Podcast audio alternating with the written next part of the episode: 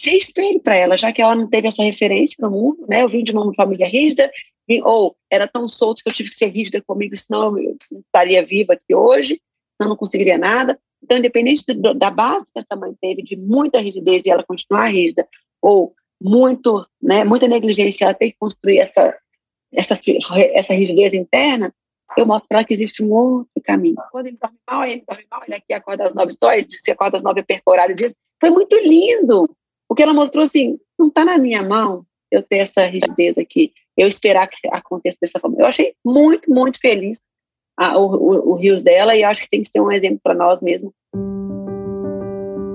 Olá, eu sou Lívia Praeiro, idealizadora do 8 Horas, mãe do Miguel e da Maria Luísa. E esse é o nosso podcast semanal. Quanto mais a gente tratar como algo muito, muito rígido, a gente está mostrando para a mãe, espelhando para ela, pra que ela seja rígida com a criança, sabe? A gente está na, na, oportunidade que a gente tem agora de mostrar o quanto fluido, como fluido a gente pode ser, como as coisas é, saem do nosso controle, como é que a gente. Então, um atendimento não, sendo, não, não continuando da forma como a gente esperava, também para a gente é frustrante, também né, também diz respeito à nossa história, como a gente é rígido, como a gente se cobra e como a gente. que é o que a mãe está fazendo com o filho dela, idêntico. Só que aí a gente espelhando que tudo tem um outro caminho, e não adianta a gente ter as nossas diretrizes e achar que tudo vai seguir daquela forma. Quanto menos rígido a gente for, mais a mãe também pode ser menos rígida com ela e com a relação com o bebê. Então, ainda, ainda isso não. É exatamente esse o nosso papel como educadoras de sono, assim, essa responsabilidade de ser espelho para ela, já que ela não teve essa referência no mundo, né? Eu vim de uma família rígida, ou era tão solto que eu tive que ser rígida comigo, senão eu não estaria viva aqui hoje, senão não conseguiria nada. Então, independente do, da base que essa mãe teve, de muita rigidez e ela continuar rígida, ou muito, né, muita negligência, ela tem que construir essa, essa, essa rigidez interna, eu mostro para ela que existe um outro caminho.